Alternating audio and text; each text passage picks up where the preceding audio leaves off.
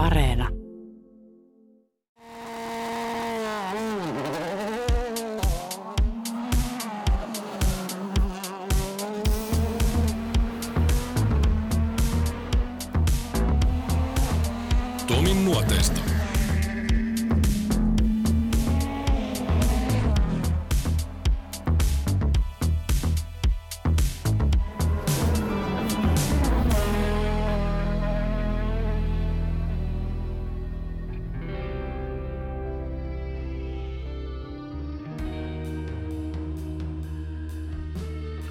Jukka Jalonen. Nimenä suurelle yleisölle tuntematon, mutta rallipiireissä hyvinkin tunnettu persona. Tai itse asiassa nyt sanoin väärin. Nimenä varsin tunnettu, mutta sekoitettuna siihen toiseen Jukka Jaloseen. Jokainen voi kokeilla googlata nimeä Jukka Jalonen. Aika paljon saa kahlata nimittäin lätkäjuttuja alta pois ennen kuin päästään seikkailemaan tämän toisen Jukka Jalosen kanssa esimerkiksi Paris Dakar ralliin. Mutta juuri siksi istuimme alas Jalosen kodin terassille, ettei tarvitse googlailla.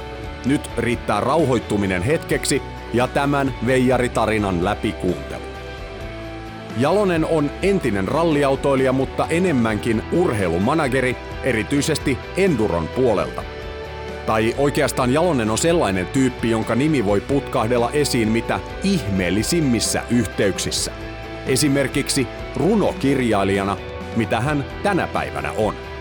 Jukka Jalonen, toiselta nimeltään muuten Julli Jumissaarov, niin tähän kyllä palaamme myöhemmin, innostui rallista hyvin pienenä sällinä, kuten me kaikki, tai ainakin suurin osa lajin parissa mukana olevista. Mä olin auton pesijänä yhdessä autoliikkeessä ja, ja tota, siellä oli auton pesijänä mun karateystävä, eli me kilpailtiin molemmat karatessa silloin ja hän oli mua hän oli ajokortti. Hän oli ehkä 18 ja mä olin 16. Ja hän oli tota, karaten Suomen maajoukkueessa ja mä olin varamiehenä. Ja, ja tota, me tietysti tapeltiin illat ja päivät pestiin autoja ja, ja tota, hänen isänsä oli ajanut tai ollut kartalukijana rallissa ja, ja tota, hän sai sitten mun innostua ja hän oli sitten mun kartalukija ehkä ekan viisi vuotta. Et siitä se lähti, että ystävystyttiin karaten kautta ja, ja, ja sitten tota, hän oli innokas autourheilumies ja puhui mut ympäri ja sitten, sitten tota, ostettiinkin semmoinen Gadet, Gadet, Gadet, ei siis ei Gadet, vaan Gadet GT, eli Opel Gadet GTE, semmoinen ää, tota, keltamusta, joka oli, oli ykkösryhmän auto. Ja sillä lähdettiin työntää ekas kisassa ja selälle. Taisi tulla niin pari hyvää EK-aikaa siihen pohjalle ja sitten tyypillisesti intoa liikaa ja nutulla. Jalonen ei ole perusjätkä. Jalonen on astetta kovempi niska. Vähän erikoisempi vesseli, joka etsii rajojaan. Rajojen etsiminen näkyi esimerkiksi armeija-aikana. Tätä inttiä ei nimittäin suoritettu Santahaminassa leffoja katsellen. Niin, mä halusin siis lähtökohtaisesti, mä mietin, että mikä on niin kovin paikka, mihin voi mennä. Ja, ja, ja tota, se oli laskuvarijääkärikoulu silloin ja on varmaan edelleenkin. Et, et jos nyt ajatellaan tämän päivän tilannetta, niin Kabulissa on nimenomaan samasta yksiköstä olevia henkilöitä. Et sinne pyrin ja, ja sinne onnekseni pääsin. Että iloinen olin ja olihan se raskasta, siis se oli äärimmäisen raskasta, mutta, mutta tota, tykkäsin paljon. Onko sinua kiinnostanut aina itse haastaminen? Onko se ollut pikkujätkästä asti semmoinen, että, että kaikki pitää tehdä vähän täysillä ja mielellään pikkasen ylikin, että sä haet rajoja hirveästi? No en mä tiedä, onko se sitä, varmasti osaltaan, osaltaan sitä että halu, haluaa haastaa itsensä, mutta en mä tiedä, on siinä ollut vähän semmoista näyttämistäkin, semmoista typerää näyttämistä, että perkele. Mä oon kovempi kuin muut. Niin. Ja sitten sit kun mä olin esimerkiksi siellä, siellä tota laskuvarijääkärikoulussa, mä huomasin, että täällä on muitakin aika kovia jätkiä. Tai ensimmäiset karaten SM-kisat, niin, niin tota, oli just voittanut jonkun piirimestaruuden ja – saanut vyön ja uuden vyön ja, ja oli niin kuin tosi kurkko ja saman tien ensimmäisen, ensimmäinen minuutti ja makasi selälle niin kuin tuli monotaulu. Että, et kyllä sitten nopeasti menee maan pinnalle, mutta sehän siinä onkin se haaste myös hyvä, että et ei mene sitä liian helpolla. Että et tota, täsmälleen näin, että et, et halu, halu saada ja yrittää jotain vielä, vieläkin kovempaa. Ja sillä tiellä vielä ollaan. Tuliko ihan siis tavallaan silmille se autourheilujuttu, että sä et ollut pikkujätkästä kiinnostunut vai oli, oliko sulla kuitenkin joku kipinä pienestä pojasta? Luiko sä vauhdin maailmat ja katoit alan ohjelmat, joita toki silloin tuli hirveän vähän? Tota, kaikki ehkä kulminoutuu Henri Toivoseen, eli, eli äh, Henrin perhe oli meidän niin kuin perhetuttu. Mä seurasin Henrin uraa, niin kuin, eli Henkan uraa aika läheltä pienenä poikana. Toki hän oli mua, olisiko tullut kuusi vuotta vanhempi. Ja, ja tota, muistan Kouvolassakin, kun hänen isänsä Pauli ja veljensä, veljensä Harri tuli meille niin kuin Kouvolaan kylään. Ja sitten niillä oli joku takavetonen V8-auto, joku tämmöinen sen hetkinen urheiluauto, mitä sitten taas hänen isänsä oli Pauli Toivonen edustaja. Ja Henkka oli ehkä 15-vuotias ja, ja tota, sitten tietysti isäni ja Pauli joi sitten saunakaljuja siinä ja, ja tota, yhtäkkiä saatiin päähän, tai he sai päähän, että nyt Henkka näyttää, tai tämä niin meidän korttelia ympäri. Henkka oli siis 15V. Ja, ja tota, Henkka puikkoi ja se just, just näki sieltä autosta, autosta ollut niin kuin, ei iso jenkkiauto, mutta semmoinen kupea. Ja sitten painettiin sitä, me lapset saatiin olla siellä, tai mä muista oliko mun veli mukana, mutta että mä ainakin olin siellä takapenkillä ja Henkka veti tuhatta ja sataa siinä ympyrää sitä, sitä Kouvolan Sarkolan korttelia 15V. Ja, ja sitten tota, seuraava muistikuva oli se, että Henkalla oli Volkswagen Polo, joku tämmöinen sport. Ja silloin asuttiin Haukilahdessa ja Henkalla oli ajokortti, eli, eli tota, se oli kolme vuotta sitten. Mekin oltiin muutettu silloin jo Kouvolasta Espooseen. Ja sitten Henkka veti Haukelahteen ympäri ja mä sain olla tota, Poolon kyydissä. Ja veti muuten kovaa. Et se oli niinku pikkupojasta tosi hauskaa, että, että sitä kautta se ehkä tuli. Ja mä muistan, kun Henkka täytti 18 ja siellä oli kovat bileet siellä tota, Henkan kotona, eli Haukelahdessa tai tietysti niin Toivosten kotona. Ja mä olin opettanut sitten Henkalle vähän karateen. Ja, ja Henkka innostui etenkin potkimisesta. Ja sitten, sitten tota, niiden juhlien jälkeen, niin, niin siellä roikkui joku tämmöinen, minkä Henkka oli saanut syntymävälässä, joku taulu tai joku roikku hänen huoneen katosta. Hän olisi asunut silloin vielä kotona. Ja mä menin ja monotin se ihan paskaksi. Ja mä ajattelin, sori Henkka, että ei, ei kun toi, näytä mulle, miten, miten, miten toi tehdään, näytä, näytä. Tämä oli hyvin innostunut karatesta. Ja, ja sitten kyllä mä aina kun Henkka jo Suomessa, me käytiin silloin katsomassa tietysti, kun hän ajoi formulaa vielä ja sitten, sitten ralleja. Mä muistan, me oltiin juuri tämä minun karate ystävän ja kartalogian kanssa Jyväskylässä, kun Henkka jo Opeli tuolla Askona 400 ja se tuli sieltä hirveä hälinä ja miljoona ihmistä ympärillä ja, ja, ja tota, Henkka tulee ulos ja kalossit jalassa. Kun silloin ei huolot ollut missään niin kuin tietyissä parkeissa, vaan silloin todellakin ajettiin siihen risteykseen, mikä oli pätkän jälkeen ja siellä oltiin sitten murassa ja eikä ollut mitään mattoja auton alla eikä mitään. Ja Henkka tulee tietysti miljoona nimikirjoituksen pyytää ja muuta. Ja sitten se näkee mut siellä ja sitten, Jallu, Jallu, terve, terve. Mä sanoin, no, nyt jos joku potkaisee, niin sulla on kalossit jalas, sä et voi mitään. Voi perhana, mutta mun pakko pitää näitä. Muuten kengät kastuu. Siitä oli tämmöinen vitsi. Mutta kyllä se Henkka, Henkka on ollut, ollut varmaan se niin kuin suurin innoittaja ja varmaan aika monelle muullekin, että Henkka oli herrasmies ja varmaan yksi lahjakkaimpia rallikuskeja, mitä oli. Ja, ja tota, sitten kun mä itse ajoin ensimmäisen Jyväskylän, niin Henkka ajoi silloin vielä – Henkka jo Lansialla. Piironen taisi olla kartalukija. Ja sitten oltiin yöllä harjoittelemassa Ounin pohjaa. Ja sitten satuttiin samalle pätkälle ja juteltiin siinä. Ja Henkka sanoi, että haluatko tulla kyytiin? Mä sanoin, että joo, 037. Ja harjoitusauto, jossa oli varmasti enemmän tehoa kuin kilpa-autossa. Ja sitten mentiin Ounin pohjaa. Siis mentiin ihan, totta kai vyöt oli kiinni, mutta ei mitään kypäriä. Mentiin varmasti kisavauhtia ja nyppejä yli ihan täysiä. Ja sellaisia pitkiä 20 metrin loikkia ja – sitten mä sanoin Henkalle, että mitäs jos sieltä tuli traktori vastaan ja sinne jos, niin, ensiksi mä sanoin näin, että mitäs jos tuli traktori vastaan. Joo, kyllä se näkyy, niin se on valot. Mä sanoin, niin, että meillä on vissiin vähän enemmän valoa. Että, että kyllä se kumma. Joo, kyllä ne tietää, että täällä on treenit, ei ne tule tänne ajamaan yöllä. Joo, nyt tuli pitkä vastaus siihen sun kysymykseen. Että kyllä mä luulen, että Henkka, Henkka oli, niin kuin, Henkka oli iso merkitys, koska Henkka oli myöskin älykäs, siis hyvä tyyppi ja, ja sitten se oli, oli intohimoinen niin kuin autourheilija, että, että se osasi kyllä olla niin kuin rento erikoiskokeiden välissä ja, ja niin kuin osallistuva ja muuta, mutta mä luulen, että sitten on oltu tulta ja tappuraa.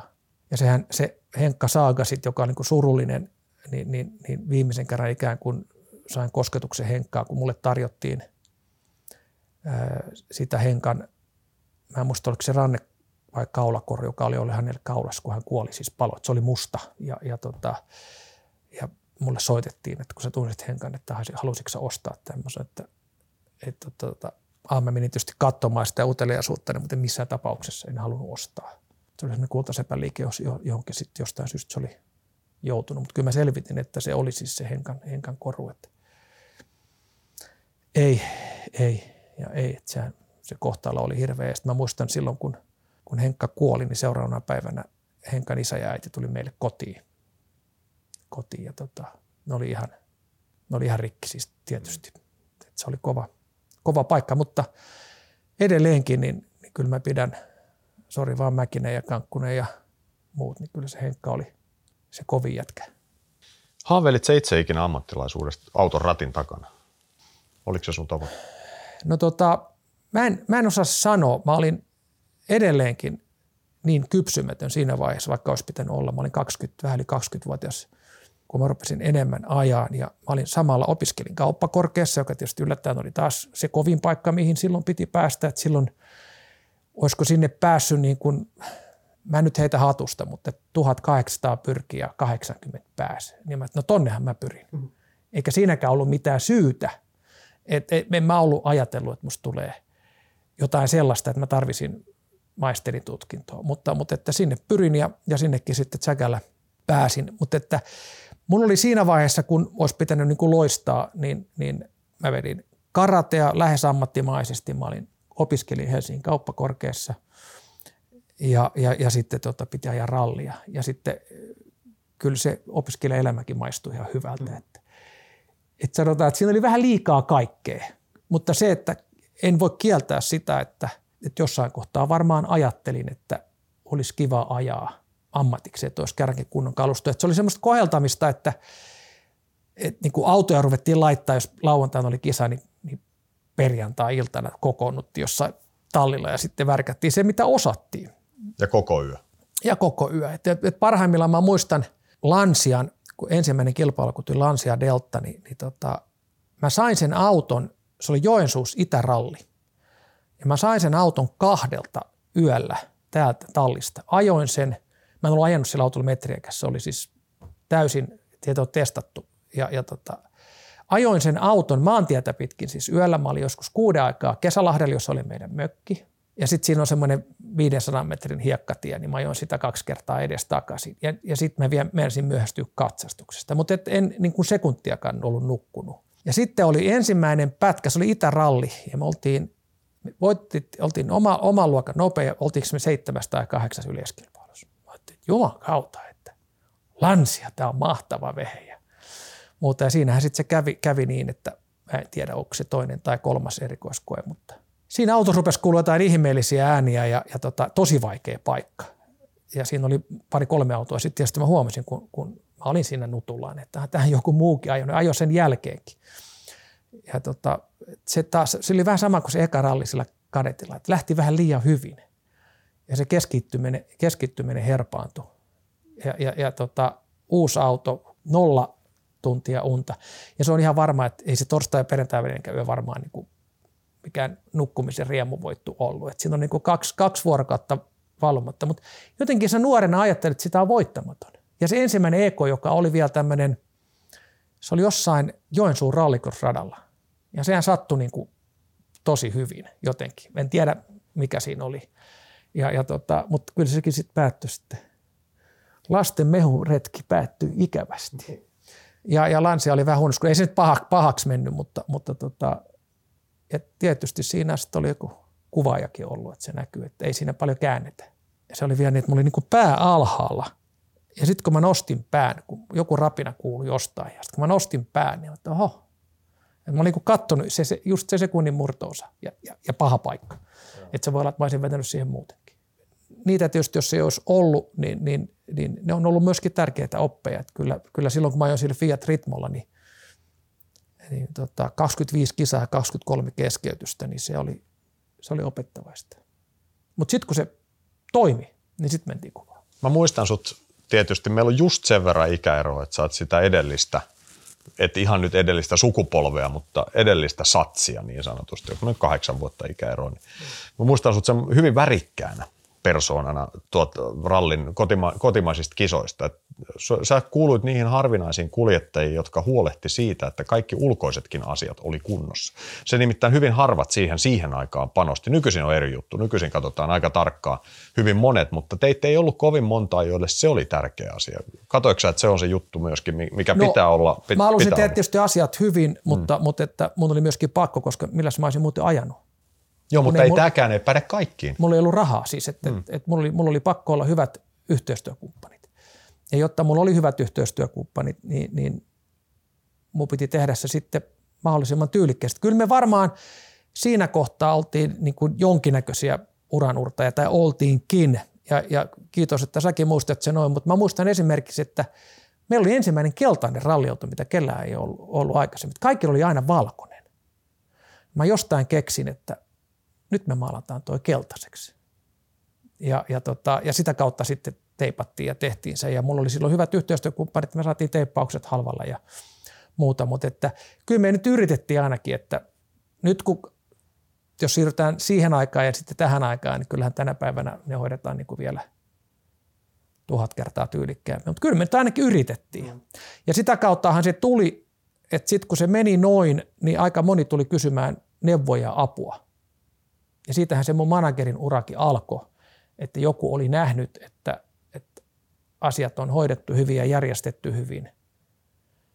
Vaikkei niin kuin maailmanmestaruutta, edes Suomen mestaruutta tullut, niin, niin tota, mä kahtena vuotena johdettiin kyllä SM, mutta, mutta tota, sitten se pitkäjänteisyys ja sitten se tuhat muuta asiaa koko ajan mielessäni.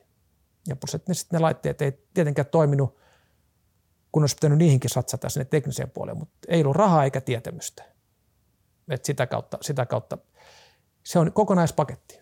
Rallipuolella saat myöskin sillä tavalla, no olihan tätä toimintaa toki, mutta mä muistan tämmöisen asian, mitä itse asiassa Puhakan Jokke omassa jaksossaan muistelee niin ikään, kun Jokke alkoi ajaa Mitsulla.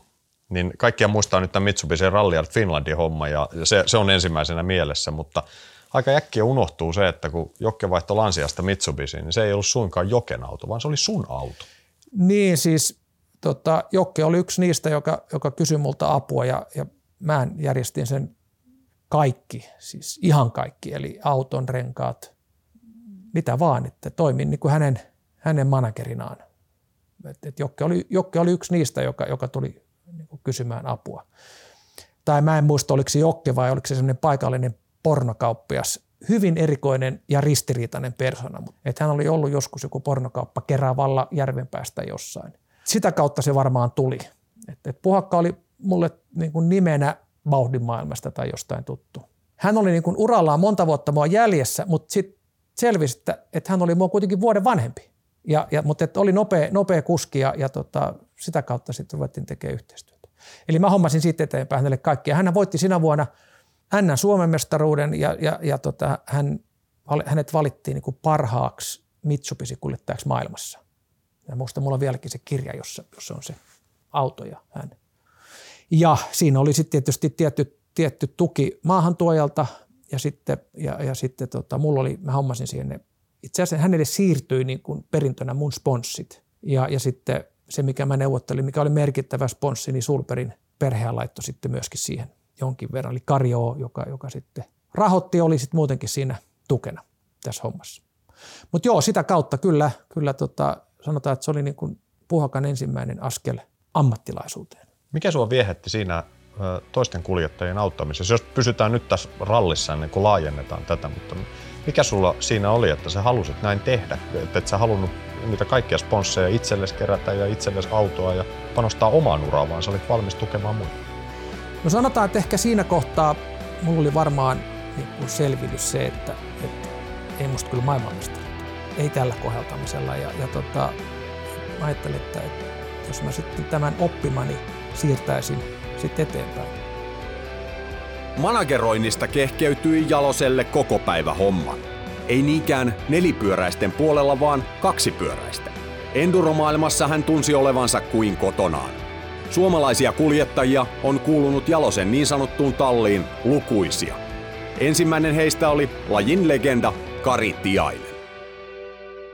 Kari itse soitti mulle 94, 93 jotain tällaista ja toki mä tiesin hänen nimensä. En ollut koskaan tavannut ja mä heti niin kuin puhelimessa jotenkin tunsin, että, että onpas, onpas tota kivan oloinen sälli. Ja sitten tota, me tavattiin, mä olin tekemässä jotain kirjaa tai lehteä tuossa Klaukkalassa. Ja Klaukkalassa mun mielestä oli Teboili.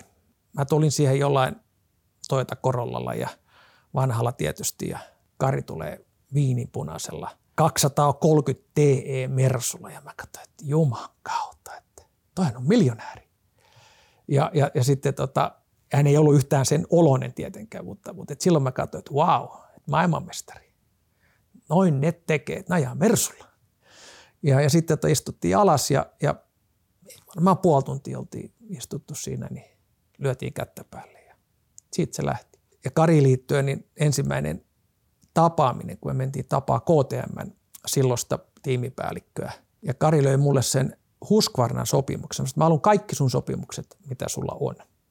Että et mä haluan nähdä, että et missä me mennään. Ja se sopimus oli semmoinen suunnilleen, mä vähän, vähän oikaisen, mutta siinä luki, että minä Karitiainen ajan ja, ja tota, me Husqvarna motorsyksellä maksamme. Ja, ja, ja sitten siinä ajan kauden se ja se ja, ja maksamme niin ja niin monta markkaa.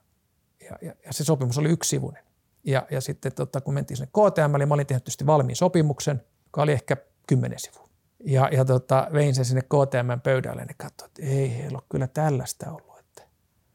Että, mitä, mitä, miksi sä näin oot? Ja kyseenalaistettiin niitä mun kohtia. No sitten me käytiin kohta kohdalta läpi.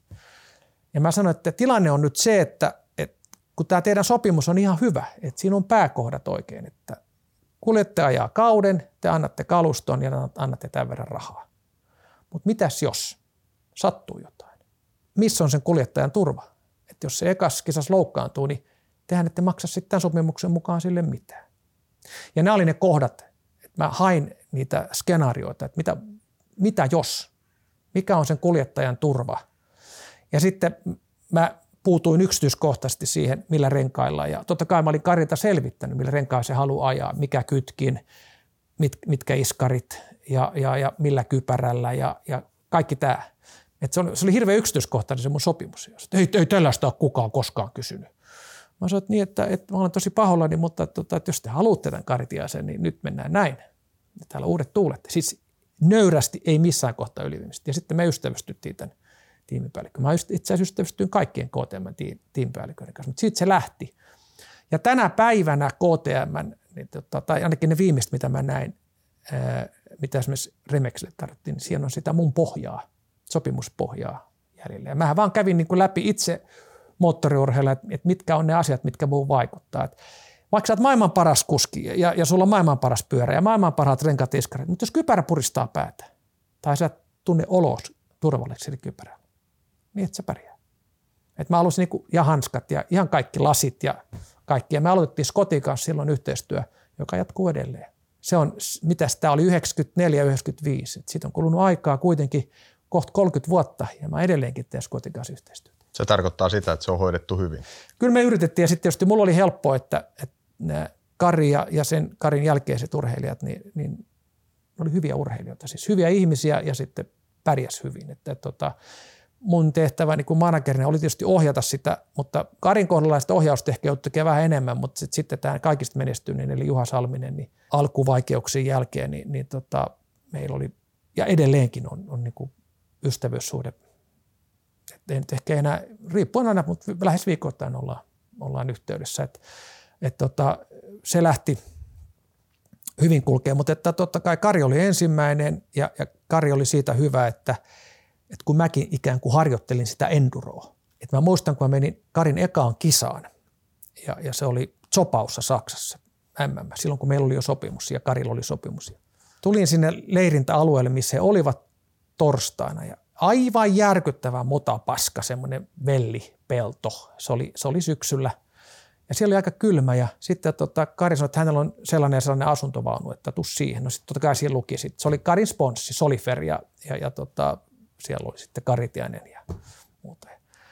Mä menen siihen ja rupean kopustelemaan siinä, tota, kun siinä on sellaiset pienet askelmat, millä noustaan sinne sitä mudasta. Mulla oli ihan paskas kengät. Ja mä että jumalauta, sieltä alta tulee ihminen, sen asuntovaunun alta. Näkyy paskanen naama. Sitten tulee makuupussi. Sitten tulee ukko ja rupeaa mongertaa mulle englantia. Hei, hei, hei, jotain sieltä se huutaa ja mä katsoin, että kuka toista ka- kaapeli tulee siihen niin munasiltaan ja avaa oven. Mä katsoin, että alaston mies siinä. Ja sitten samaan aikaan makuupussi pyörii siellä mudassa.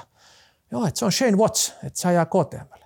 Että kun se ei halunnut tulla tota tänne tai ei mahtunut tähän asuntovaunuun, niin se nukkui yön tuolla asuntovaunun alla mudassa. Hänestä tuli seuraavana vuonna muuten maailmanmestari. Ja sai ihan hyvää palkkaakin KTM, että siis legenda. Mutta että näin, tämä oli eka kisa, että tämä on enduro. Että tässä mä rupesin opettelemaan, että näähän on äijä. Nämä nukkuu jumalauta ja kuseja paskantaa hausuissa yöllä ja nukkuu mudassa. Ja silloin oli ehkä 6-7 astetta lämmintä. Ei se ollut mikään kaunis kesäpäivä. Silloin sato vettä. Ja sen takia se oli mennyt sinne asuntovaunun alle, että ei saanut kastua, mutta totta kai se kastuu, kun se nukkui siellä mudassa, olihan sielläkin märkä. Mutta tämä oli tämmöinen niin enduro oppitunti numero yksi. Sua viehätti siinä ilmeisesti myöskin tuo oma laskuvarjojääkäri tausta. Sä katsoit, että säkin oot ollut mudassa joskus makaamassa. Mä oon ollut paljon mudassa, mutta tota, se ei viehättänyt sen takia, että mä en tiennyt, mitä odottaa. Mutta sitten kun mä tajusin, niin mä kunnioitin Karja vielä enemmän ja, ja, ja, tota, ja sitä koko porukkaa. Et, et tavallaan mä näin siinä ehkä enemmän omaa lajia kuin rallissa, koska enduro liittyy myöskin fyysisyys ja, ja, ja, ja niin kuin sun, sun täytyy olla kovassa kunnossa. Muuten sä tapat itse, koska jos sä oot jollain, jollain erikoiskokeilla ja, ja tota, sun ote lipeää sen takia, että, että sä et jaksa, sulla on naama hies tai veres tai missä vaan, niin sä voit ajaa puuhun tai kiveen tai johonkin tahansa. Ja se on paha loukkaantuminen, halvaantuminen tai, tai lopullinen isku. Et, et tota, siellä rallissossa ja tulos, niin joo, pyyhitään pölyt ja kysytään kartturit, onko se ok, ja sitten sit lähdetään sinne kimmeliin. Mm. Ja, ja, ja rai rai. Ja, ja radalla sama juttu, toki tietysti poikkeuksiakin on, mutta, mutta tuolla, tuolla niin jokainen, jokainen tota puuhun ja kiveen ja mihin tahansa ajo voi olla se viimeinen, että ne oli kovakuntoisia sotureita. Ja, ja tämä Shenvotski sitten se tuli sieltä, se jo Karja jo isosluokassa ja Sheina jo pikkuluokassa, jonka hän sitten sinä päivänä voitti. Mudasta voittoa. Se oli hieno, hieno tarina, mutta että siinä mä opin paljon. Sitten kun mä lähdettiin sieltä kisasta, niin tota, sitten oli vielä, mulle esiteltiin tämmöinen Petteri Silvain nuori, tämmöinen paksuposkinen jämsäläispoika ja, ja tota, me hypättiin sitten, mä ajattelin, että me mauta kaikki tähän sun autoon. Ei, kun mennään tuonne asuntuvaunuun. Ja Karin mekaanikko ajoi ja me istuttiin siellä ja tutustuttiin sitten kaljatölkkien kanssa toisimme, joka on tietysti ehdottomasti kielletty ja vaarallista, koska eihän semmoinen, jos sä joudut onnettomuuteen, niin se asuntovaunuhan on ihan siis paperia. Siellä sitten istuttiin ja, ja tota, sitten päätettiin, että Petteristäkin tulee mukuski. Ja Petteri voitti viisi maailmanmestaruutta. Seitsemän, koska hän voitti vielä yleismestaruuden, joka oli sekin maailmanmestaruus. Ja nyt mä voin heitellä näitä lukuja, niin kuin, ne voi heittää suuntaan ja toiseen, koska niitä oli niin paljon, mutta – mutta että Kari voitti 11, eli seitsemän henkilökohtaista ja, ja neljä joukkueen maailmanmestaruutta. Ja näistäkin mestaruuksista mua on arvosteltu, kun mä oon sitten kirjannut ne tuohon mun ikään kuin CVC, että, että Kari Tiaisella on 11. Sitten ei, ei, sillä on vain seitsemän. Niin, että onko Timo Jutela maailmanmestari? On, on, totta kai. Niin, että siinä joukkueessa oli 35 ihmistä, jotka sai mitalin kaulaa. Kari ajoi joukkueessa, jossa oli kuusi kuskia. Ei kun neljä, anteeksi, kuuden päivän ajo neljä kuskia. Että kyllä musta Kari on aika paljon enemmän maailmastari kuin Timo Jutila.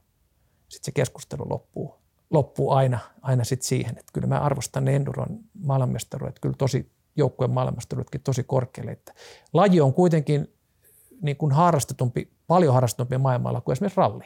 Et, et siellä on paljon enemmän niin kuin eri kansallisuuksia.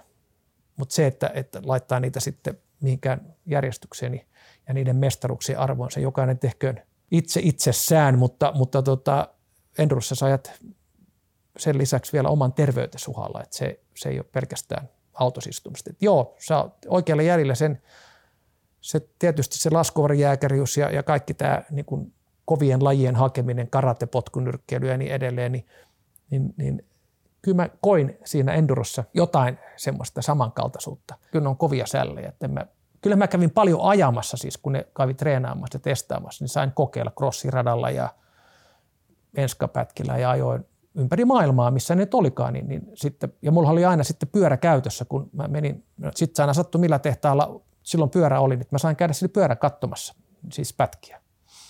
Ja se oli hauskaa, kun joskus oli kolmes eri tiimissä mun kuskeja, niin, niin aina kun mä menin siellä varikolla, niin sitten siinä matkalla mun piti vaihtaa se paita.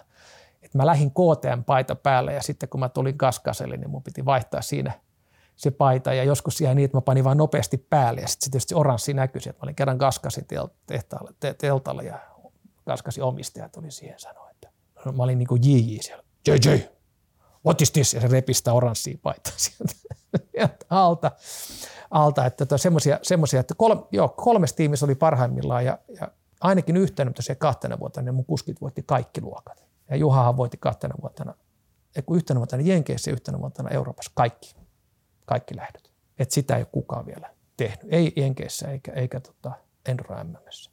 Mutta tarinoit on, niitä on kuullut paljon, mutta siitä mudasta ja sen vuotsistahan se lähtee. No, alan tietysti tivata sitä yhtä hurjaa tarinaa, jos niitä kerran riittää. Pienen pohdinnan jälkeen sellainen löytyykin varsin helposti, vaikka kertoja sen kovin nöyrin mielin lausuukin. Kyllä varmaan ne hurjimmat tarinat on, on, on tapahtunut Tiaisen kanssa. Ja voin mä nyt yhden kertoa, ja Kari anna anteeksi, jos, jos, jos tämä on, tää on huono, huono tarina, mutta, mutta tota, me mentiin semmoiseen kilpailuun kuin Erzberg, joka oli niitä ensimmäisiä extreme enduroita. Ja, ja tota, siellä oli 1500 jotain ilmoittautunutta. Ja se on semmoinen vanha kaivos ja sitten vedettiin se ylös. Eli siellä oli tämmöinen, että 1500 osallistujaa ja, ja 500 nopeinta pääsee itse kisaan. Ja ne oli aivan hirveät bileet.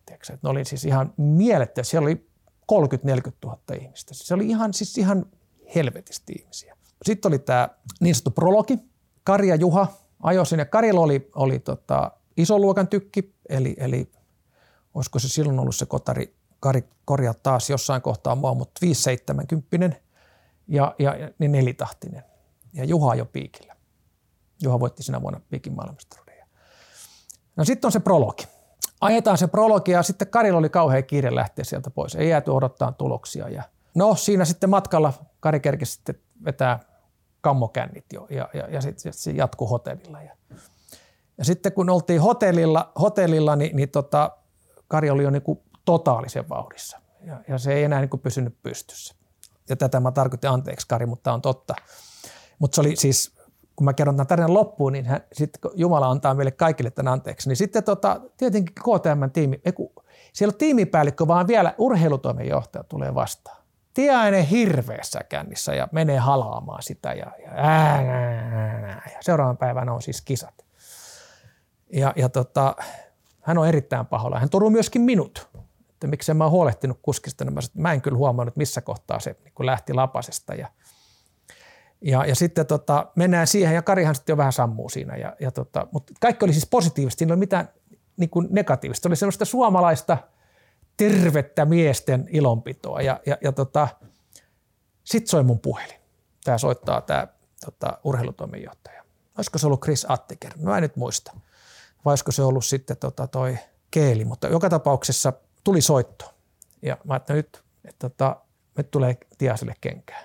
Että kello oli ehkä 11 ja tulee Tiaselle kenkää. Ja, ei anteeksi, ei ollut 11 silloin, vaan se oli, niin tämä on vielä hämmentävämpää. Että sehän kello oli kahdeksan.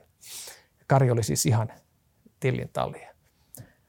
Sieltä mä katsoin, että okei, että nyt tota, päällikkö soittaa. Ja että voi helvetti. Mä sanoin Tiasellekin, ei se enää mitään ymmärtänyt, mutta mä sanoin, että nyt tuli varmaan kenkää. Ja se puhui mulle saksaksi, kun yleensä puhuu englanniksi.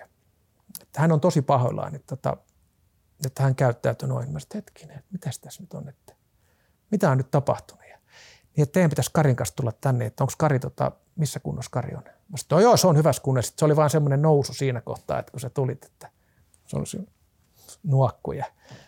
Mä sanoin, miten niin, mihin meidän pitäisi tulla? Joo, että tota, Kari voitti tämän prologin. Että se oli ylivoimaisesti nopea.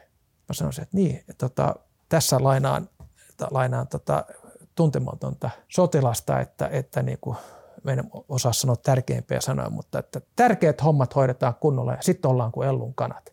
Ja mä sanoin sen hänelle niin kuin saksaksi. Mä sanoin, että, että tosin siinä oli vähän niin kuin pottuiluakin, mutta mä sanoin, että niin, että mä pidän huolen mun kuljettajista, eikö se riitä, että ne on parhaita. Et eikö se ole niin kuin ihan riittävää, että mitä tahansa ne tekee, niin kunhan ne voittaa. Et jos ne nyt vähän täällä hyöriä laulaa ja on iloisia ja halailee, niin eikö se ole tärkein, että KTM voittaa? Sitten se tuli, jaa, Juha Streht. No pääsittekö te tulee tänne? No sitten me ajettiin sinne ja sehän päättyi siihen sitten, että toinen tota, KTM tehdaskoski Giovanni Sala, legenda, joka on edelleenkin KTM palveluksessa. Kari ja Giovanni Sala laskee munasiltaan alppisuksilla siinä, kun ollaan siellä kaivoksen tota, varikkoalueella, niin, niin semmoista hiekkavallia. Sitten mä sanoin, että tuossa on toi teidän tähtipoika, toi Sala, että, että, että sanoiko nyt jotain? Siis, että ei, että kyllä tämä menee yli hänen ymmärryksensä. Sala oli kolmas siinä prologia, jotain tällaista. Että, että, että, Juha ei pärjännyt sen takia tietysti, kun sä ajat 125 ja se prologi oli niin kuin pelkkää semmoista kaivostietä ylös. Et siinä totta kai ajotaito, mutta myöskin teho ratkaisi. Ja siellä oli 1500 kuutioisia ja 1200. Siellä oli erilaisia virityksiä. Se saa ajaa millä vaan. Mutta ne suurin osa, mä en sitä silloin tiennyt, mutta suurin osa halusi vaan tulla sinne ajaan siihen prologin ja sitten vetää kolme päivää niin kaljaa siellä. Tämä oli niin kuin hauska, hauska tarina. Juhahan sen sitten tietenkin voitti, koska se kisa oli niin vaikea, että ehkä kymmenen pääsi maaliin niistä viidestä oikeassa ajassa. Siis se oli semmoisia, siis se oli, se oli niin jyrkkiä, niin isoja kiviä ja, ja kaikkia, mutta Juha oli niin kuin ihan huikea. Siis se oli aivan huikea. Mä katsoin hetken, että kukas tuolta tulee, kun oltiin siellä maalissa odottamassa. Sehän on Salmisen paikka Vantaalta. Sitten se, sit se ei ole kunnolle hiessä suunnilleen. Ja, mutta se, se oli sattunut niin kuin hänelle hienosti, että tota, ja, ja Karike ajoi ihan hyvin, kyllä Karike ajoi maaliin, mutta tietenkin sen eilisen, edellisen illan harjoittelun, et, joka oli ollut, niin kuin, että sanotaan, että se meni vähän hapoille, niin ei niin paljon jaksanut. Kari oli siitä hämmentävää, että, että, että kyllä se sitten, kun piti tehdä töitä, niin se tuli sinne ja tosi herätys oli vähän hankala, mutta, mutta että hoiti homman kotiin. Mutta että sen, sen mä muistan, se on yksi, yksi enduro-tarina, että, että, että tota, sain lyödä tiimipäällikölle niin kuin kauniisti ja kohteleasti jauhot suuhun. Et mä sanoin, että eikö se ole tärkeintä, että te voitatte. Ja itse asiassa samanlainen tarina Juhan kanssa, joka ei ole niin, niin, niin kuin hauska, mutta että Juha sanoi mulle yhdessä kisassa, että saatana näin, nyt mä en muista kummin päin se oli, mutta että ajako toi Michelinillä toi KTM vai Pirelillä, mutta jomminkummin päin, näillä, näillä paskoilla pääse mihinkään. Että oli tietynlainen keli, johon ei sopinut. Mä sanoin, käydään ostamassa sulle, että mitkä ne pitää olla. Ja no ei muuta kuin sinne. Ja, ja sitten tota, no seuraavana päivänä sitten Juha ajoi niillä väärillä renkailla. Ja Juha tuli maaliin ja hirveä huuto siellä maalissa. Mä sanoin, hei nyt te huudatte väärää, väärää puuta. Että, tota, mä nostan käden pystyyn. Minä määräsin. Mä sanoin, että minä määräsin Juhalle näin. Sinä et täällä vittu määrää mitään, että se on tiimipäällikkö ja nämä on meidän renkaat. Ja hirveä jauhominen. Ja sitten mä otin sen sivuun tämän, tämän tiimipäällikön ja, ja sanoin, että – Kumpi sulla on tärkeämpää? Että Juha voitti tänään puolitoista minuutilla tai sitten sä ajonoin renkailla, jotka ei toimi. Kerro mulle rehellisesti, kumpi on, haluat sä, että Juhas tulee maailmanmestari vai haluatko, että sä ajaa noilla, noilla tota, mitkä ne sitten olikaan. Sitten se oli vaikka hiljaa. No joo, nyt mä voin tässä sanoa sulle, mutta mun piti huutaa sulle, että, että, että noi mekaanikot näkee, että, että, tota, että se oli hyvä ratkaisu, että niin hänkin olisi tehnyt, mutta kun hän ei saa tehdä sitä. Ja nyt mä sain kaiken syyn joka tietenkin oli managerin tehtävä, oli ottaa niin kuin paljon paskaa tämmöisistä ratkaisuista. Ja Juha voitti maailmanmestaruuden. Ja Juha voitti niillä renkailla seuraavankin päivän. Ja samanlainen, samanlainen tilanne oli yhden kypärämerkin kanssa. Juha sanoi, että hän ei halua ajaa sillä, että se on, tota, se on vaarallinen kypärä. Ja, ja, ja tota, mutta se maksoi meille hyvin se kypärämerkki ja mä sitten sovin, sovin kypärämerkin kanssa, että, että tota, me saadaan käyttää, kun me maalataan se kypärä täysin identtiseksi. Sitten siinä kävi semmoinen moka, että sitten oli tämän kypärämerkin promokuvaukset, johon Juha meni, jossa ei ole tietenkään mitään väliä, mikä se on se kypärä.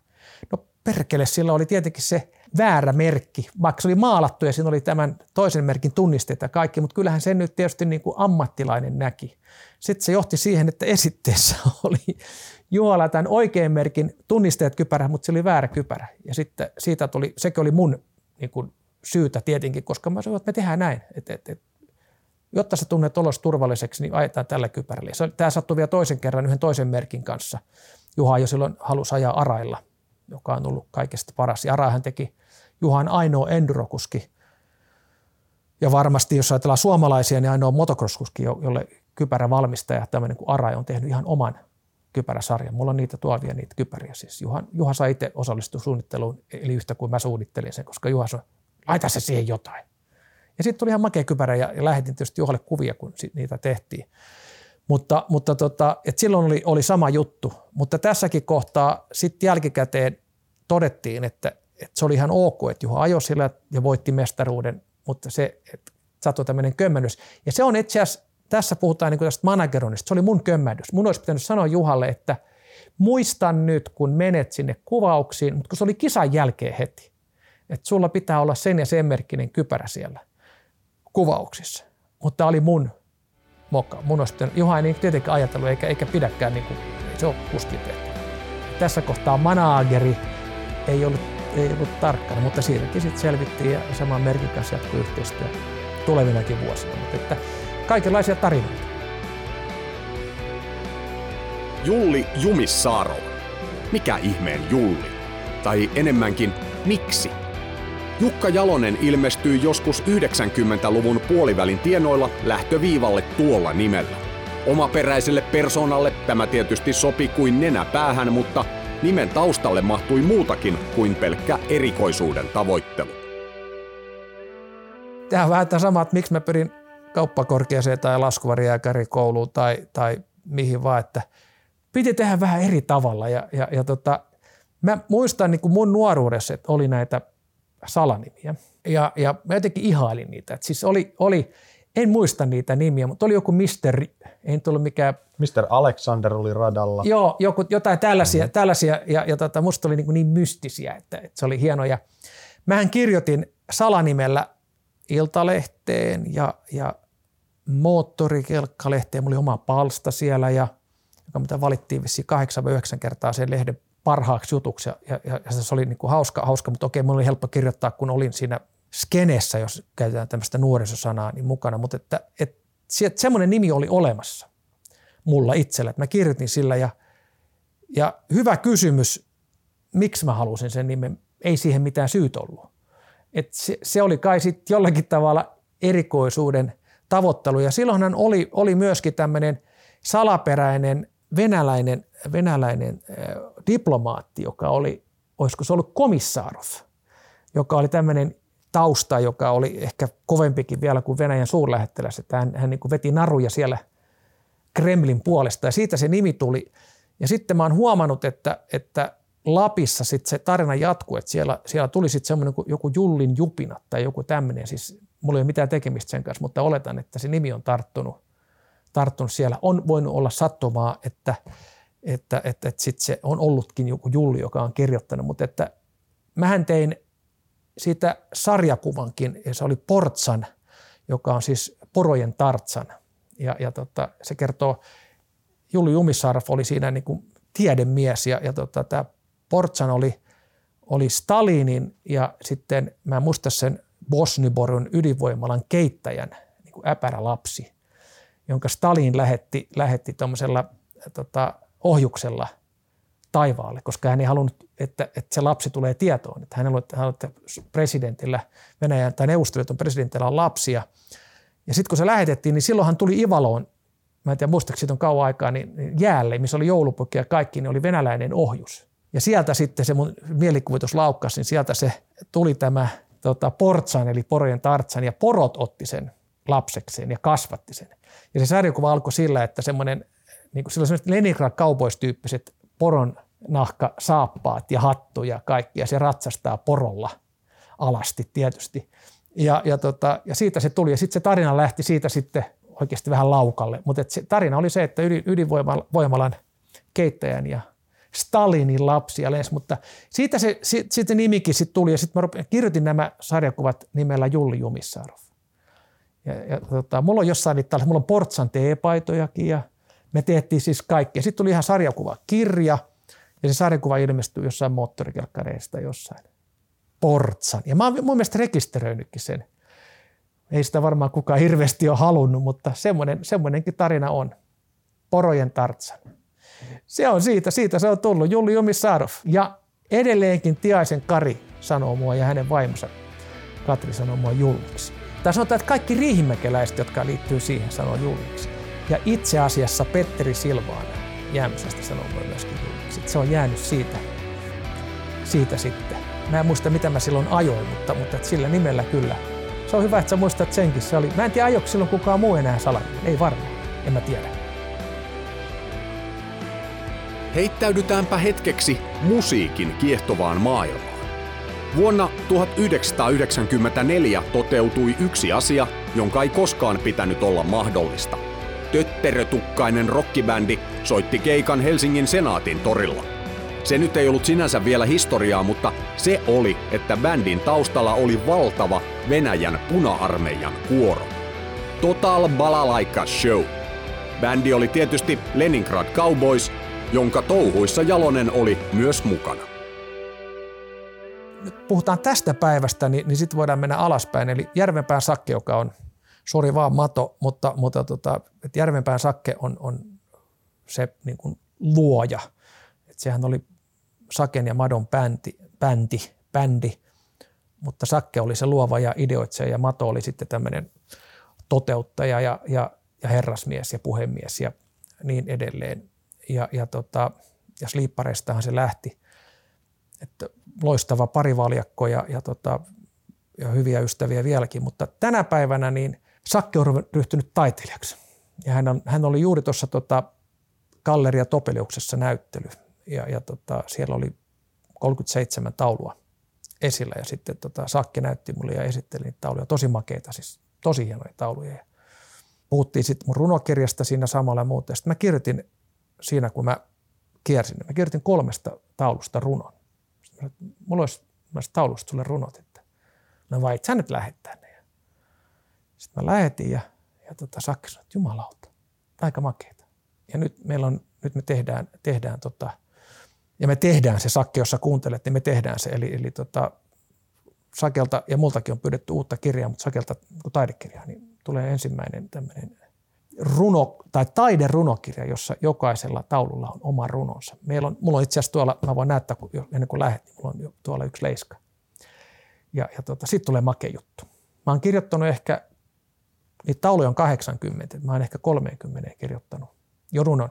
Mutta sitten mennään sinne takaisin sinne Lenin Cowboysiin, niin, niin tota, tunsin äh, Saken ja Madon siltä ajalta, kun niillä oli tämmöinen kuin pullakuskit. Ja, ja tota, mä olin se hullu autourheilija, joka sitten kävi siellä heidän kanssa juttelemassa. Välillä mä menin sinne mun kilpakuorma-autolle ja välillä musta meni Fiat Ritmolla kerran sinne ja toimittaja istui kyydissä ja huudatettiin siinä ja se oli lepakko luola silloin ja, ja sitten me ystävystyttiin. Ja, ja tota, sitten mä olin mukana siinä Senaatitorin konsertissa. Toki kävin katsomassa niiden keikkoja ja muuta. Ja sitten meillä oli tämmöinen yhteinen kuin Pietari Kadu Oilers, joka oli sitten Saken ja, ja Madon ja jonkun muutaman muun perustama. Ja, ja mulla on edelleenkin tuolla varmaan kymmenen erilaista paitaa. Olin siis alkuperäinen numero kahdeksan. Ja aina kun on ykkösnumeroita, niin se on siellä. Nyt siellä on tietysti joku muu kahdeksan, en siellä pelannut moneen vuoteen.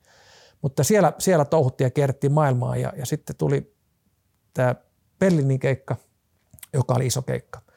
Ja se oli juuri silloin, kun, kun muuri oli murtunut ja, ja se oli hyvinkin historiallinen, huikea, huikea tapahtuma. Ja mä järjestin siihen sitten, pojilla oli vähän rahoitusten, rahoituksen kanssa ongelmia ja järjestin sinne sitten rahoituksen sponsorit ja, ja rahoituksen ja, ja, ja, tota, ja kaikenlaisia muita kommervenkkejä. Se oli loppumetreillä, nyt voin jälkikäteen kertoa, että se oli aika lähellä, että se ei toteutunut. Ja se olisi ollut sääli, koska se konsertti oli aivan huikea. Ja siellä, siellä olen ensimmäistä kertaa toiminut elokuvaohjaajana. Eli sitä tehtiin tämmöinen dokumentti. Ja, ja tota, meillä oli yksi mies, yksi kamera ja minä. Ja sitten siellä oli Markus Selin vieraana ja hän sitten antoi mulle neuvoja. Ja tiedätkö, kuka tämä kuvaaja oli minulla siellä? No. Marko Viitanen. Niinkö? Kyllä. Mies, joka myöhemmin kehitti koko rallin MM-sarjan tänä päivänä nähtävän televisiointituotannon. Video Viitanen. Kyllä, häntä sanon edelleenkin videoksi ja, terveisiä Markolle, jos kuuntelet. Eli en, ei Markolle, vaan videolle. Ja, ja tota, mä näin hänet muistaakseni viime kesänä. Viimeksi oli perheessä kanssa mun veneellä. Video oli semmoinen nuori, innokas 14-vuotias vai 15-vuotias poika, kun tuli kuvaamaan kiveteen kapaa ja mua, jotka, jotka sitten siellä Hyvinkäällä jossain ajettiin ja se video – semmoinen pieni käsikäyttöinen video ja siitä se alkoi siis, että, että hän kuvaili, kun me touhuttiin enemmän varmasti tietysti kivennettä kuin mua, mutta, mutta että, tota, sieltä, sieltä se lähti ja sitten mä soitin, että mulla on tämmöinen, tämmöinen tota, keikka, lähtisikö se mukaan, että se on niin ainutlaatuinen juttu.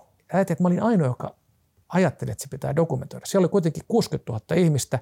siellä oli nämä Neuvostoliiton poistumiset Brandenburgin portilta, siis, siis oli kaikki. Se oli ensimmäinen konsertti koko maailmassa, missä, missä tota, kun oli Nokian puhelimet. Nokia oli meidän pääyhteistyökumppani. Niin ihmiset pani sen näytön päälle, kun tuli hidas biisi. Ei ollutkaan enää stendareita. Siis sytyt, syt, mitä, mikä se on sytytin, tupakka, ei mikä, no sanotaan stendari. Niin tota, siellä oli hieno, mulla oli vieressä Lauri Kivinen, josta tuli muuten Ylen päähtä jossain kohtaa ja, ja, ja hän sanoi mulle, että, jokainen markka, mikä me on tähän laitettu, tuli juuri nyt moninkertaisena takaisin. Hän vastasi silloin Nokian viestinnästä. Herrasmies ja hänestäkin on monta, monta tarinaa ja, ja tota, mutta joka tapauksessa se oli semmoinen, me istuttiin siinä niin kuin meidän vip kanssa tai seisottiin ja katsottiin sinne ja sitten kun yleisöjoukosta rupesi. Ja silloin ei paljon muita puhelimia ollut kuin Nokioita. Nokia oli silloin ihan ylivoimainen. Ja se on se Cowboys-juttu. Ja se johti sitten tähän autourheiluun niin, että jos muistat, niin mä ajoin Jyväskylän Toyotalle, joka oli Leningrad Cowboysin väreissä. Ja Muistan. ajoinko mä silloin nimellä Julli Jumissaarov? Kyllä, ajot nimenomaan silloin Julli Jumissaarov. Okay. Siihen liittyi se Leningrad Cowboys ja Julli Jumissaarov osui hyvin yhteen, koska molemmissa oli tuommoinen pikku mä, Joo, se taisi olla, taisi olla niin. Se oli surullinen, se oli ihan hyvä auto, mutta, mutta että mun rengas ja vanne ei sopinut yhteen. Mulla meni seitsemän rengasta niin kuin ihan suoralla tiellä. Et siinä oli siis joku, en tiedä mikä oli, ja yksi oli niin kuin vaarallinen, että mä menin, niin kuin, että oli varmaan 150 vauhtia ja rengas puhki niin keskellä tietä. Ja sitten mä sain pidettyä sen ensimmäiset 100-200 metriä tiellä ja sitten lähdettiin ojaan ja mä sain just sen pysähtyä. Tai siis en mä saanut, vaan siis ralli Jumala pysäytti sen, koska ei se ollut enää mun hanskassa, mutta että, että, että siitäkin ojasta pääsi ulos. Mutta että siitä olisi voinut tulla ihan hyvä tuloskin, mutta ei niillä renkaanvaihdoilla. Että siinä oli sitten joku tämmöinen, joka sitten jälkikäteen selvisi. Tämä oli just sitä kohellusta. Että olisi pitänyt tietää, että se tietynlainen vanne, sen vanteen se ikään kuin se – olkapää ei sopinut siihen renkaaseen tai se rengas oli väärän kokoinen tai jotain. Mutta ne lähti yhtäkkiä sitten vanteelta. Se oli aika kiva ajaa, kun tiesi, milloinhan se nyt lähtee. Ja sanotaan, että mä ajan neljä, viisi viimeistä erikoiskoetta, että me saatiin joltain vanhat Michelinit, joilla oli ajettu jo siis, ne oli ajettu niin kuin ikään kuin paskaksi. Niin mä sain niillä ajaa, niin se auto muuttui, tiedätkö, se oli, ihan, se oli, se oli niin kuin, olisi ollut taivaassa. Silloin mä ajattelin, että jumalauta, että jos mä olisin tämänkin tiennyt tai keskittynyt tai okei, mä en voinut tietää, se oli vielä vuokra-auto mulla. Mutta joka tapauksessa oli tämmöinen tarina. Joo, kyllä mä, nyt kun sä sanoit, niin ajoin nimellä Julli Jumis Saarov ja se oli Leningrad väreissä ja sitä autoa kuvattiin tosi paljon. Siis et vaikka me oltiin niin kuin N-ryhmässäkin just varmaan kymppisakissa, että oltiin, en tiedä, seitsemäs, kahdeksas, mitä oltiinkaan, kun niitä renkaita meni. Niin sinne tuli niitä kansainvälisiä tota, kuvaryhmiä. Kun ne käveli, ne oli tullut niin kuin kuvannut isot äijät, ne oli kävelemässä sieltä pätkältä pois – ne katsoi, hei, mikä tämä on? Sitten kuvattiin. Musta se oli tosi hauska. Se oli hieno näköinen. Siis Saken käsialaa, kiitos Sakke, se oli hieno. Se oli yksi hienompia autoja, ralliautoja tähänkin päivään mennessä, mitä mä oon nähnyt. Että se ei ollut ihan perinteinen ralliauto. Mä muistan sen kyllä tosi hyvin. Tietysti Cowboysit oli silloin muutenkin iso bändi ja mä dikkasin ihan älyttömästi. Myöhemmin mulle vasta ilmeni, muistan kun Guitar Slingers bändi teki ensimmäisen levynsä, mä kuuntelin, että jumakauta, että nyt on laulajalla tuttu ääni, että onko tämä jotenkin sama kundi, joka laulaa Cowboysissa. Ja sitten mulle valkeni, että tämähän on nimeltään Jore Marjaranta. Tämä on sama jätkä. Joo, Granfeltin Beni soitti kitaraa ja Joo. siellä oli kovin jätkiä soittamassa. Mä olin tota, tekemässä kundien kanssa sitä levyä. Se tehtiin tuossa Vantaalla. Mä muistan sen studion nimeä, mutta mä muistan sen, senkin vielä, kun, kun oli joku biisi ja sitten mä sanoin, missä sanat on. Beni kirjoitti ne sanat äkkiä siihen johonkin niin kuin lapulle ja sit se, se, se, oli tosi, tai edelleenkin se on makea, yksi suomalaisen tämmöisen poprockin hienompi levyjä. Siellä oli muutama tosi helmi, edelleenkin niin kuin ihan, ihan kansainvälistä tasoa. Ja, ja Benihän, Benihän tota, Beni mä törmäsin tuossa Prassiutsusalilla pari kuukautta sitten viimeksi. Okei. Okay. Beni on vedossa. Olisiko sinua kiinnostanut bändien managerointi laajemminkin siihen aikaan? Tavallaan mä tein Cowboysin kanssa sitä, mutta, mutta tota, mä huomasin jossain kohtaa, että, että se on vähän sama kuin tuo enduro, että sitä olisi pitänyt niin kuin voida opiskella vähän enemmän ja, ja käyttää siihen aikaa. Ja niistä, niin kuin tässä on todettu, että kun, kun teki taas tuhatta asiaa yhtä aikaa, niin olisi varmaan kiinnostanut ehdottomasti. Mutta nyt, jos tänä päivänä joku tulisi kysyä, niin kyllä se semmoinen maailma on, että, että, että varmaan niin kuin vuosi menisi opetellessa ikään kuin hukkaa. Et, ja sitten se, että kaikki perustuu kaikessa siellä niin kontakteihin ja siihen sun verkostoitumiseen ja muuhun. Että – et se on vähän sama kuin kun mä tein tuon runokirjan nyt, jos nopeasti ypätään siihen, niin, niin tämä koskee bändejäkin. niin on medioita, jotka olisi halunnut tehdä ison jutun siitä mun runokirjasta, mutta kun ne näki, että se on pienen kustantamon tekijä tekemä, niin ilmoitti, että ei kiitos. On iso suomalainen, mä en sanoa sen lehden nimeä, mutta arvostettu tämmöinen aikauslehti, joka ilmoitti, että ai, tämä ei olekaan sen ja sen tota, kustantamo, koska se ja se kustantamo tarjosi myös sopimusta, mutta, mutta tota, mä en sitten lähtenyt siihen. Mutta tässä, tässä bändimaailmassa on varmaan niin kuin sama juttu, että, jos sä soitat, että täällä on Julli Jammissaaro, terve. Että, että mulla olisi tämmöinen hyvä bändi. Aha, morjes. Että et ei varmaan, että se, se vaatisi sen, että, että, että sä tunnet jonkun, joka sä tuu kuuntelemaan. Autourheilun puolella Jalonen on myös hakenut tietysti haasteita. Vähän samalla taustalla kuin nyt vaikka se armeijan laskuvarjo jääkärikoulu. Ja kun joku haaste piti löytää, se oli periaatteessa helppo tehtävä. Paris Dakar Rally. Silloin se oli maailman kovin ja vaikea ralli. Mä että Suomi poika tonne lähtee. Se on ihan selvä. Toi, toi pitää niin kuin hoitaa loppuun. Ja, ja tota, aivan umpimetsästä, aivan tietämättä mistään mitään. Sitten, että minkälainen olisi hyvä kartologi. No varmaan ranskalainen. Hei, mä en tunne yhden ranskalaisen. Mä soitan sille. Morjes, te Julli Jumisaarov tästä. Lähet sä Paris? Että tota, mun kartalukijaksi. Että ei hän ole kyllä koskaan ollut kartalukijana, eikä hän tiedä mitään autohdosta. Mä sanoin, että sä ranskaa. Sitten se oli vähän hiljaisesti, että no, oota hän soittaa sulle takaisin. Sitten se vasta, no totta kai, että milloin me lähdetään. Että se, se lähti, lähti niin kuin näin, näin että, että, että eihän, eihän, eihän siinä mitään järkeä ollut. Ja, ja tämän ranskalaisen Pierre Jean Caronin olin tavannut yhden kerran elämässä. Me, meistä oli tullut hyvät ystävät ja me kirjoiteltiin. Silloin kirjoiteltiin siis.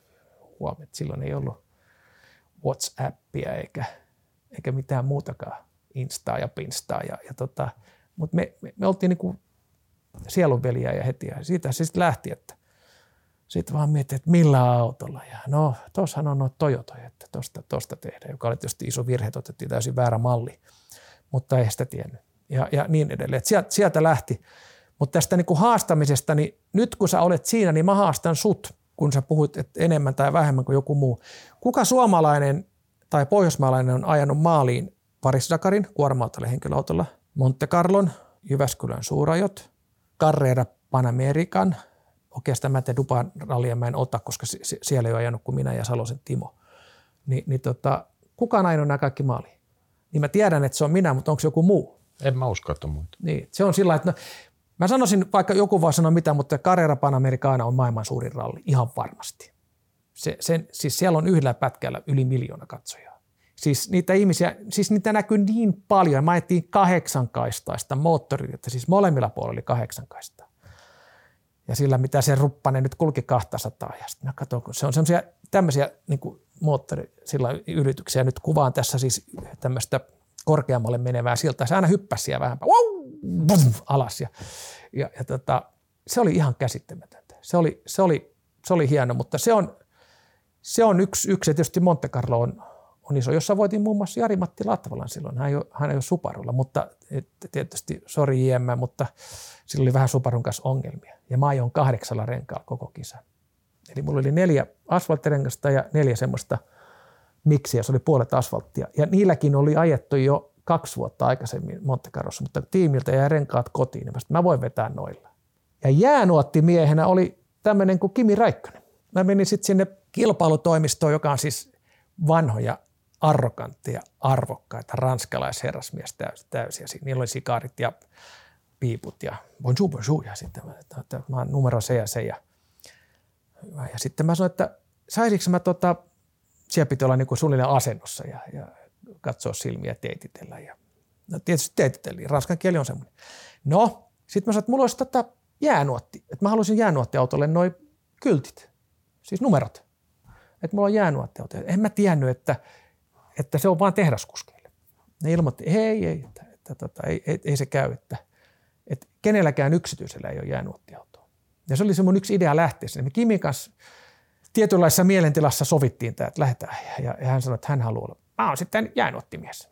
Ja, ja tota, no totta kai, että sehän on mulle suuri kunnia tietysti. Ja, ja, ja tota, sitten mä sanoin, että no voi hitto, että se odottaa se kaveri tuossa ja meillä olisi autoja ja kaikki sille.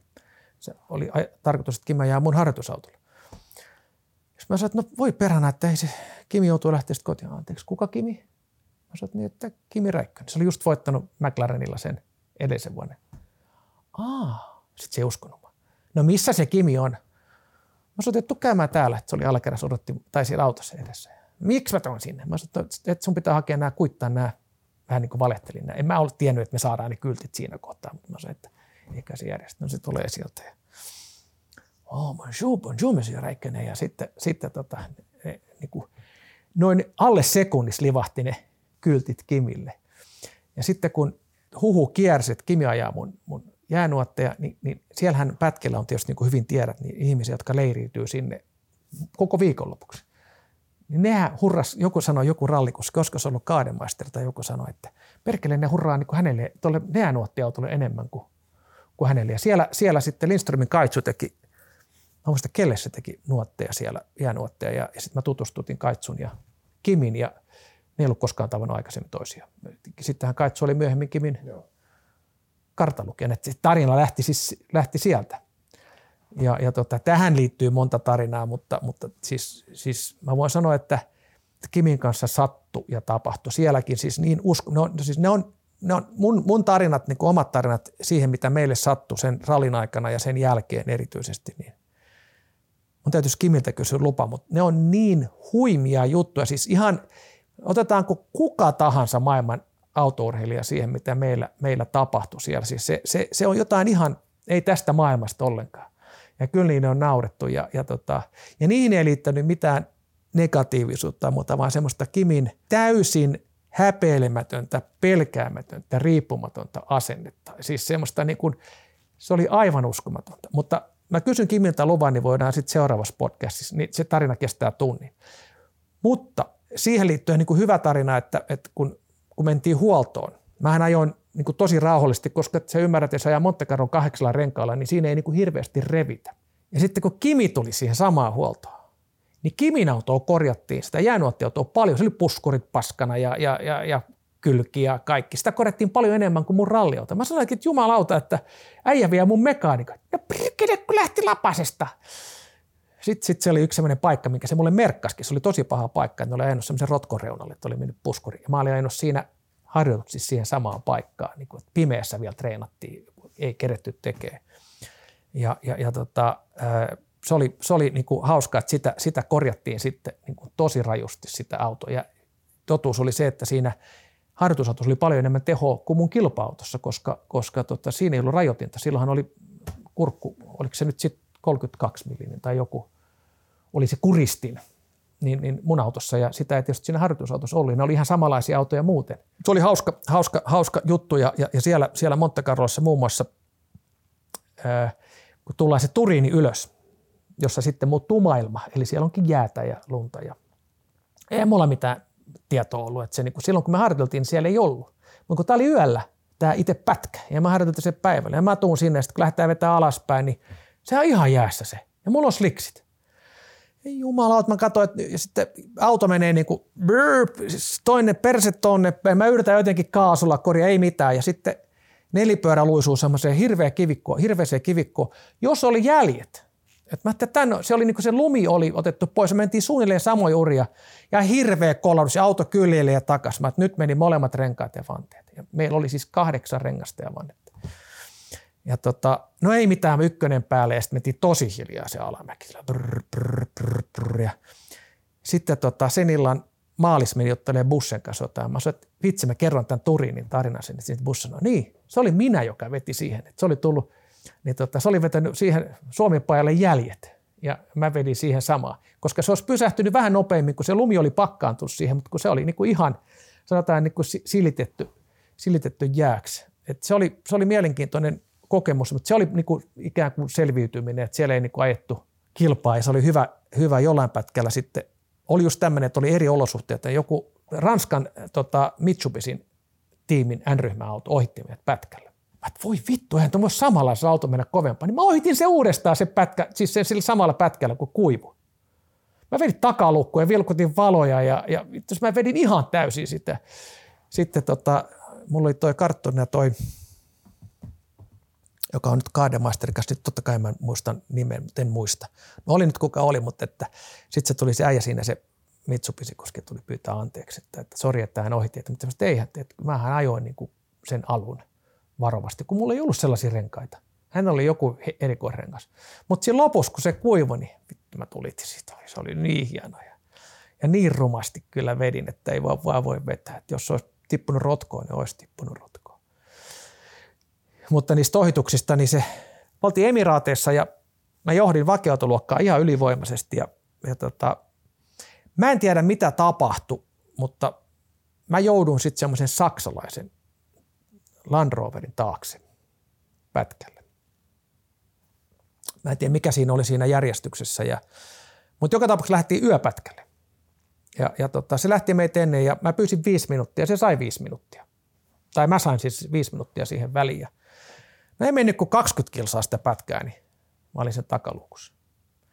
Ja se pätkä oli 50 kilsaa suunnilleen, niin tota, se ei päästänyt ohi. Sitten tota, mä voin sanoa, että mä olin aika kuumana, kun tultiin maaliin. Mä otin, tota, ajoin sen ohi siinä aateella, koska mä olin ihan sen takana ja panin pakin päälle. Kartturi kysyi, että mitä sä teet? Mä turpa kiinni. Vedin niin kovaa siihen keulaan, kun mä vaan pystyin. Totta kai meidän meni peräpaskaksi, mutta sillä ei ollut yhtään lamppua eikä mitään muutakaan enää sen jälkeen jäljellä. Sitten mä huusin sille saksaksi jotain tosi rumaa ja lähin, lähin siitä sitten. Ja tultiin maaliin, sen, sen päivän maaliin ja, ja siellä odotti jo hylkäys ja se oli Fian jätkät, jotka oli sitten järjesti sitä kisaa ja oli valvojana ja muuta. Ja sitten tulee Mohamed bin Sulajem, joka oli mun ystävä, joka oli tämän kisan niin herra ja hidalgo. Muhku tuli siihen ja hei JJ, mitä helvettiä sä ajattelit? Ja mitä helvettiä sä oikein ajattelit? Että heidän on nyt pakko hylätä sut. Tai siis noin hylkää, että hänhän oli niin kuin se. Ja sitten mä sanoin, että mä kerron mitä tapahtuu. Sitten se oli vähän hiljaa. Sanoi pari rumaa sanaa ja sanoi, että jos hänelle olisi tehty noin, niin hän olisi ampunut sen jätkän ja sitten lähtenyt siitä. Että hänellä on ase aina autossa. Sitten meni kymmenen minuuttia, tuli kilpailujohtaja kättelemään ja sanoi, että tervetuloa aamulla lähtöviivalle. Se oli aika hieno. Mä en käyttäytynyt hyvin, mä käyttäydyn tököröstä ja muuta, mutta myös ajat 30 kilometriä pimeässä semmoisen nahkahousun takana, joka ei saa yhtään ajaa. Ja vaikka sillä oli enemmän tehoautossa. Meillä oli siis vakioautoluokka Toyota Land Cruiser, joka painaa 25 000 tonnia ja siinä on ehkä 130 heppaa. Mutta mä ajoin tunteella. Et siellä mentiin niin kuin, siis siellä mentiin niin, ja kyllä mä sen, niin kuin sen takapuskerinkin jo siinä pätkällä rusikoin. Mä monta kertaa, mä yritän ajaa sitä kylkeä ja joka paikkaa, mutta sitten se, sitten kun se paatsi, kun se painoi varmaan kaksi ja puoli tonnia se auto, niin mä panin sen viidestä metristä ja kytkin ylös. Ja kaikki kierrokset, mitä autosta lähtee, ja katsoin, että siinä on ihmisiä välissä. Tung! Siihen oli hieno. Mutta muhku ymmärsi, koska hän oli kilpa-autoilija itsekin. Ja hänellä oli varmaan ollut samanlaisia tilanteita. Ja sitten jatkettiin ja voitettiin se kisa. Ja Paris Dakarissa sulla on hurja story. Mä muistan, joku on tuppinut jotakin Kalasnikovia. Sun. Joo, se, se tietysti on nyt jo aika monessa lehdessäkin ollut. Ja olihan se jo varmaan silloinkin, mutta se oli semmoinen erikoinen herätys. Että ei ole kyllä Kalasnikovilla niin kuin hampaita lähetty pesee koskaan aikaisemmin. Mitä siellä tapahtui? No meillähän oli, sekin on pitkä, pitkä tarina, mutta meillähän auto, me jäätiin niin kuin edellisenä päivänä, meillä oli tuon etuperän kanssa ongelmia, ei anteeksi takaperän kanssa ongelmia, vaihdettiin sitten etuperä ja takaperä keskenään, mutta, mutta tota, meillä oli ongelmia ja meillä korjattiin sitä niin kuin aamuun asti, että me lähdettiin pätkälle, kun normaalisti lähdettiin, mä en muista lähtikö kuudelta ekat. Ja meidän lähtövuoro olisi ollut ehkä kahdeksalta, yhdeksältä, siellä oli monta sata autoa. Ja me lähdettiin sieltä sitten, me käytiin tiekirja ja aikakortti, anteeksi, ei tiekirja, vaan aikakortti kuittaamassa, että me lähdetään, mutta me ajettiin sitten takaisin siihen, koska ei meidän autolla pystynyt ajaa. Se liikkui kyllä, mutta, mutta että glum, glum, glum. Eli perä oli pelon rikki. Ja sitten tuli semmoinen mustan miesten armeija sieltä. Se oli semmoinen pampukylä, miksi nyt Savimoja kylä ja sieltä oli kuitenkin, sit, siellä oli autoja kuitenkin 203 ja sitten, sitten jostain seuraavasta kylästä tuli todella erikoismiesiä. Meidän mekatsut ja kaikki oli lähtönyt ja sitten me vaihdettiin se perä ja me lähdettiin seitsemän, kahdeksan aikaa illalla ajaa. Me oltiin pikkusen, pikkusen myöhään. Muut oli jo nukkumassa varmaan niin kuin sitä ekota. Ja lähdettiin vetämään tunteella ja, ja tota, niin kuin, siinä oli kolme tai neljä nukkumaton työtä alla. Koska se perähän oli ollut niin kuin koko ajan rikki, että se vaan paheni ja paheni.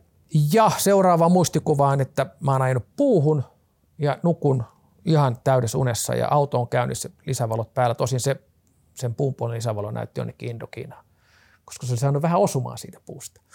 Ja, ja sitten tota, se oli aika iso puu. Ja, ja jälkikäteen selvisi, että se oli joku niiden paikallisten kerupien pyhä puu. Että se oli ainoa iso puu. Siellä oli paljon semmoisia pieniä puita, niin kuin pensaspuita, mutta tämä oli iso. No totta kai me löydettiin se siitä, siitä en tiedä mitä. Ja sitten mä katsoin, että missä mä oon ja mä oon täysin pihalla, siis täysin umpiunesta herääjä. Sitten mä katsoin, että helvetti, mä oon rallissa. Tuossa on tuo mun paskalle haiseva ranskalainen kartalukija ja kuorsa. Ihan täys, kun ja pää nuokkuu siinä. Ja sitten mä herätän sen ja sanoin, että Janne hei, että mä sanoin sitä Janniksi, on Pierre Sean, mutta mä sanoin Janniksi, se oli, se oli helppo sanoa ja se tykkäsi nimestä todennäköisesti, en tiedä tykkäskö, mutta mitä helvettiä, missä me ollaan? Ja no ei hän nyt tiedä, että se vähän niin kuin puristeli siinä. Ja sitten mä katson tiekiristä. No mistä hän voi tietää? Mä sanoin, no mä en usko, että täällä hirveän monta tämmöistä puutaa. Että aah, nyt me tiedän, missä me ollaan. Ja pakkia siitä päälle ja, ja tota, tunteella taas vetää. Ja kello oli ehkä viisi, kuusi aamulla ja ei mene kuin kolme, neljä kelsaa ja hirveä pamaus takaa ja takafillari lähtee irti. Vasen takafillari ja sitten se auto meni. Kyllä se kolmeen pyörään hirveästi etene ja no eikö siihen stoppia. Sitten mä sanoin että mä menen hakemaan sen, että meillä ei ollut kuitenkaan niin renkaat, mä menen hakemaan sen renkaan. Että tota, no, siellä erämaassa umpi pimeässä ja sitten sen aikaa ei ollut LED-taskulampuja. Ja tietenkin meillä taskulamput oli vielä varmaan niin patterit huonot tai jotain muuta. Mutta tunti meni, että mä löysin sen ja nostin sinne takalukko. Ja sitten mä ajattelin niin kuin sitkeästi, että mä ajetaan kolmella pyörällä tämä maali. No ei sitten ollut kuin sata kilsaa. Mutta ajattelin, että kyllä, että nyt että kato tiekirjasta ja johonkin tielle, no ei se mitään teitä ollut. Me vedettiin sitä helvetin aavikkoa sitten siellä. Ja no ei se sitten yhtäkkiä sit enää toiminutkaan se auto. Että se siis rupesi kuulee sellainen pauke ja muuta. Ja, ja nyt kun rikos on vanhentunut, niin se autohan sitten tota, sytty tuleen, kun mä ajettiin tarpeeksi. Kun se hankas koko ajan maahan ja kipinä. Takanahan oli bensatankki ja johonkin bensatankki pakoputki oli lentänyt helvettiin ja siis ei siellä ollut mitään ja sytty tulee. Mutta se ei ollut niin iso liekki, että, että sitä olisi niinku saatu, että olisi voitu tota, sammuttaa, jos olisi niinku oikein tsempattu. Ja sitten mä ajattelin, että no nyt kun se palaa tuossa, niin otetaan nyt ainakin niinku kaikki, mitä saadaan täältä autosta pois. Jos mä olisi tehty toisinpäin, että mä olisi ensiksi lähdetty sammuttaa sitä. Ja... Mutta siinä vaiheessa ei niinku mikään pelaa, kun oot väsynyt ja vituttaa ja, ja tiesi, että se niin kuin ralli oli siinä. Plus, että tietysti se huoli siitä, että me ollaan keskellä ei mitään. Umpi pimeä Afrikka. Siellä on kuitenkin niin kuin kaikki villieläimet, skorpionit ja skarpionit ja kapinaaliset. Ja, mutta Tsadissa, joka oli siinä vaiheessa niin kuin sisällissodassa, ei nyt sellaisessa kuin se on nyt, mutta siellä oli niitä kapinallisia joukkoja. No siinä sitten tota, touhuttiin ja saatiin, saatiin niin kuin suuri osa tavaroista pois, mutta esimerkiksi kypärät jäi ja, ja muuta, mutta että makuupussit, henkilökohtaiset tavarat, passit ja mutta no sitten se leimahti, kun se auto oli kallellaan, niin totta kai sieltä niin kuin valu. Ja sitten se leimahti ja sitten kun mä rupesin yrittää sitä samoin. Sitten oli jo niin kuin aamu, aamu vähän sarasti, että, oli, oli niin semmoinen aamun kajoja. No siihen sitten tuli tämmöinen melkoinen nuotio. Toyota Hilux-merkkinen nuotio ja se palo tosi, tosi pitkään ja korkealla. Se oli 2-30 metriä korkea. Meillä oli kuitenkin bensaa ehkä 200 litraa siellä tankissa, kilpabensaa. Se on aika nopea. Sitten kun mä vietaan pelin siinä, niin mä ensin polttaa, mullahan palo niin kuin silmä, silmäripset ja, ja, tukkaa vähän, kun mä pelin siihen autoon, kun sitten se leimahti. Ja muistaakseni karttori otti siitä kuvankin siis jostain siitä hetkestä, kun hän oli niin kuin harraste valokuva. Me otettiin koko ajan paljon kuvia, joka oli tosi kiva juttu jälkikäteen. No sehän sitten siinä rupesi palaamaan, että meillä on hyvä nuotio, ei muuta kuin sitten ihan loppu ja mietitään sitten, kun herätään ja makuupussiin. Ja, ja siinä sitten tota, mä olin ehkä 10 metrin päässä nuotiosta ja herään, kun kuuluu hirveätä ranskankielistä molotusta ja tumma mies, tumma nuori sotilas ihan kamoissa. Niin tota, hänen hampaat oli punaiset siitä gatista ja silmät pyöri päässä ja pyöritteli sitten kalasonkovia mun suussa. Ja mä olisin kyllä niin kuin toiminut tosi nopeasti, mutta kun mä olin makuupussissa, vetskari oli kurkkuasti, kun piti pelata skorpionia tietysti ja, ja kaikki muita. Että mähän makasin ihan siinä hiekalla ja en mitään pelännyt, kun olin niin väsynyt. Ja, ei siinä mitään voinut tehdä. Mä olisin, Janne, hei, että mä en ymmärtänyt sitä, niin kuin sitä murretta yhtään. Se, jotain sen molotti sinne sitten. Mä sanoin, että että mä vedän tuolle turpaa tai jotain, että se saatana löi, mun huulet aukesi ja kaikkia. Ja sitten mä, mä lyön sitä ja, ja touhuun, mutta eihän mä päässyt sieltä pois. Ja sitten mä katsoin, että siinä oli pikappi ja siellä oli, oli lavalla 50 konekiväri, joka osoitti meitä kohti. Mä sanoin, en mä tässä nyt sitten lähkä jumppailemaan mitään. Ja eikä siinä olisi ollut mitään järkeä muutenkaan. Siis se oli täysin absurdi ajatus tehdä mitään. Sitten putsas meiltä niin kuin kaikki, mitä meillä oli. Ja, ja, ja ne, mitä mulla oli makuupussin alla, eli esimerkiksi meidän Ari Vataselta, kiitos Ari jälkikäteen, niin mä sain, peukeutin tämmöisen työkalupussin, semmoisen avattava, joka oli aivan luksusta. Ja Arilta mä sain myöskin tämmöiset, mikä pelasti meidät sitä ennen monesta paikasta, tämmöiset hiekka, mitkä jäät hiekkaa jumiin. Että sä pääset aina sen metrin kerralla eteenpäin, koska tätä pehmeitä hiekkaa oli aina vähän. Että sitä, voi olla, että sitä oli joskus 200 metriä, sitten se oli hitaampaa, mutta joskus oli semmoisia 10 metrin juttuja, että sä vaan pääsit siitä pois.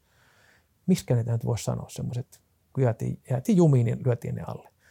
Ne oli Arilta, Arilta kanssa ja ne sain sitten, mitkä oli niin makupussi siellä, mutta kaikki muut ne meitä. Et mä sanoin, sanoin, kun se murre, jota en niin hyvin ymmärtänyt, niin mä sanoin Jannelle, että hoidassa tämä neuvottelu. Että, ja sitten selvittiin sillä.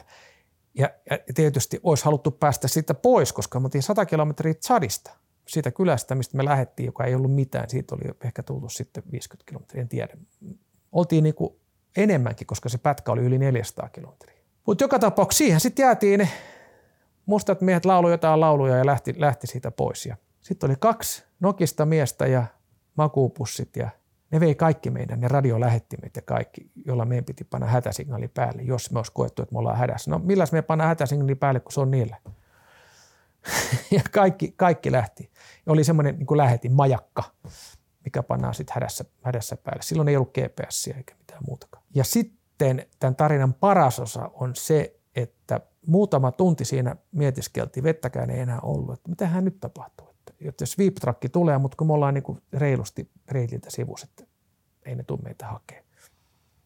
Että täytyy toivoa, että tulee toinen musta partio ja jos vaikka veisi meidät kotiin tai jonnekin, ei kotiin, mutta sivistyksen pariin. Ja sitten tulee, tota, näkyy kaukaa, tulee semmoinen Zebrax maalattu vanha Bedfordi, niin kuin tuttu korkkareista, semmoinen niin kuin erämaa seikkailuauto. Ja se tulee se edestä, se tulee tosi hiljaa ykkösellä, kakkosella hiekkaa. Kesti jotenkin niin kuin viisi vuotta, että se tuli siitä, siitä kun me nähtiin se. Ja, ja sitten tota, mä menen sinne huitoon, että seis ja seis. Ja sitten sieltä tulee Horst ja Heinz, tulee nahkahousuissa ja, ja tota, saksalaisia seikkailupoikia. Ja mä sanoin, että kiitos, että tulitte, että tota, päästäisikö me teidän kyytiin. Ja siinä sitten juteltiin, ne oli vettä, saatiin vettä ja juotiin sitä vähän siinä. Ja sitten mä kysyin, että miten te löysitte tänne, että tämä on kuitenkin niin kuin, siis silmään kantamaton erämaa ja muuta. Että joo, että teillä oli tuommoinen pieni nuotio tuossa aamuyöstä, että arveli, että siellä voisi olla joku, joka tarvisi apua. Ja ne oli seurannut sieltä dyyniltä niin kuin Paris Dakar-rallia ja sitten ne oli jäänyt siihen yöksi. Ja sitten toinen oli huomannut niin kuin ikkunasta, jossa se oli ehkä 2-30 kilometrin päässä meistä. Mutta siellä näkyy niin kuin tosi pitkälle. Ne voi olla, että se ei ollut niin pitkä, mutta siis tosi pitkältä ne tuli kuitenkin. Ne oli siitä ajanut niin kuin meille semmoinen 2,5-3 tuntia.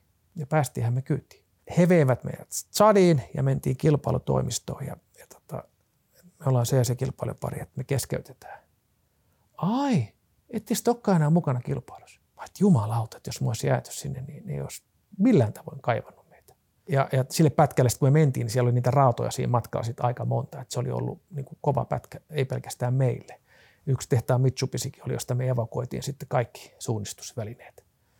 Sitten mä jälkikäteen kuulin, että, että, että me oltiin lentokoneessa sitten muutama päivä sen jälkeen, mä olin samaan aikaan, se ei ollut Manfred Hero, mutta se oli joku kuuluisa, joka jo Volkkarilla, tehtaan Volkkarilla etuvetoisella golfilla kilpaa.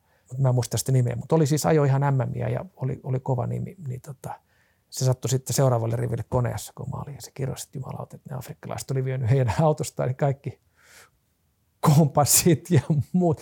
Mä ajateltiin se tietenkin niin, että kun se auto on jäänyt siihen, sen sijaan, että afrikkalaiset vie ne, niin me evakuoidaan ne. Ja nehän jäi sitten niille saksalaisille seikkailijoille. Ja tämäkin rikos tunnustetaan, koska se on vanhentunut. Mutta, mutta tota, sitten saksalaiset te, ruvettiin tekemään siinä lähtö ja ne lähti eteenpäin, niin he antoi meille lahjaksi palan Berliinin muuria. Se oli hämmentävä. Tästä mä tiedän, että se vuosi on ollut silloin sama kuin Berliinin muuri murtu. Me ollaan niin kuin Afrikassa, Chadissa, ei missään. Me saadaan lahjaksi pala Berliinin. Se kivi on mulle edelleen. Ja mä annoin sitten sen Ari Vataselta saadun työkalupatin ja ne hiekka raulit tai tasot sitten vastaava. Tietysti koska eihän nyt voitu niitä, no työkalupakki olisi voitu viedä. Ei se työkaluja ollut enää, jostain kaksi. Mutta, mutta hiekkarallit, he saavat sitten perinnöksi. Molemmissa luki Teukiat Sport. Nykyisin Jukka Jalonen, Julli Jumissaarov kirjoittaa runokirjoja muiden lukuisten puuhiensa lisäksi. Puuhia tuntuu riittävän, sillä Jalonen on jatkuvasti joko menossa tai tulossa.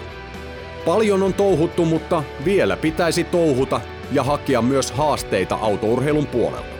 Sanonta, kerran vielä pojat, pätee varmasti tämän henkilön kohdalla. Kyllä mä haluaisin kuitenkin ajaa vielä tuon Meksikon kerran ja sitten kerran Dakarin. Ja kyllä se on mulla niin kuin vakavasti, vakavasti tuolla taustalla. Et, et tota, onko siinä mitään järkeä? Ei varmasti. Kyllä, mä, kyllä ne on semmoiset, mitä, mihin mä haluaisin lähteä. Et esimerkiksi moottorikelkakilpailu, kun mä jossain kohtaa innostuin, niin mä valitsin sielläkin sen kovimman. Mä menin ajaa Gianti, joka oli silloin tuhat kilometriä.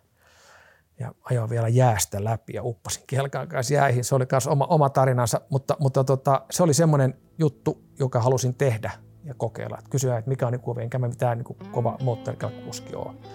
Mutta se tuli, se tuli tehtyä ja sitä kautta sitten mä rupesin järjestämään tätä kelkakunkkua, josta tuli sitten Suomen toiseksi suurin moottoritapahtuma. Eli Jyväskylä oli ja sitten me oltiin toinen. Ja se oli kaksi vuotta maailman suurin kelkkakilpailu.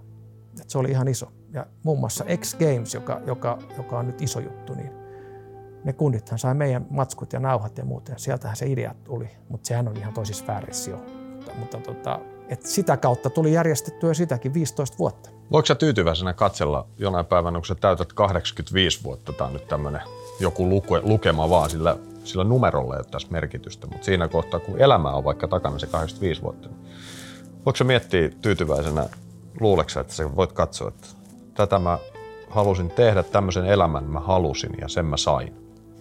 Tota, kaikki, mitä mä oon saanut, niin on tietysti niin kuin tullut itse tehtyä. Mutta mä luulen, että mä oon 85-vuotiaana vielä ärrympi kuin mä oon nyt. Että kyllä mä ajattelin, että voi perkele, että olisi tonkin voinut tehdä eri tavalla. Voi perkele, kun mä olisin valinnut siellä ne toiset renkaat. Ja voi perkele, kun mä teen sitä ja tätä. Että mä oon ihan varma, että mä oon semmoinen, tiedätkö, niin kuin harmaantunut vanha ukki kiroile itseksi. Voi jumalauta, että kun mä lapsen lapselle kyllä, kyllä pappa olisi hoitanut. Mutta kun perkele tuli tehty. Mä luulen, että mä oon se vaan se ärripurri, joka, joka niinku, ai, ai, ai, helvetti, kun mä olisin voinut tehdä mitä vaan ja muuta. Mutta tota, mä luulen, että mä oon se ärripurri, mutta täytyy niinku isossa perspektiivissä katsoa, niin kyllä on aika paljon niinku tullut touhuttua. Ja, ja tota, ehkä se tärkeä juttu on, on se niinku ystäväpiiri ja, ja ne kaikki kokemukset, mitä sieltä on tullut. Et ei ole montaa maata, että jos tässä lähtee reissuun, niin aina löytyy joku,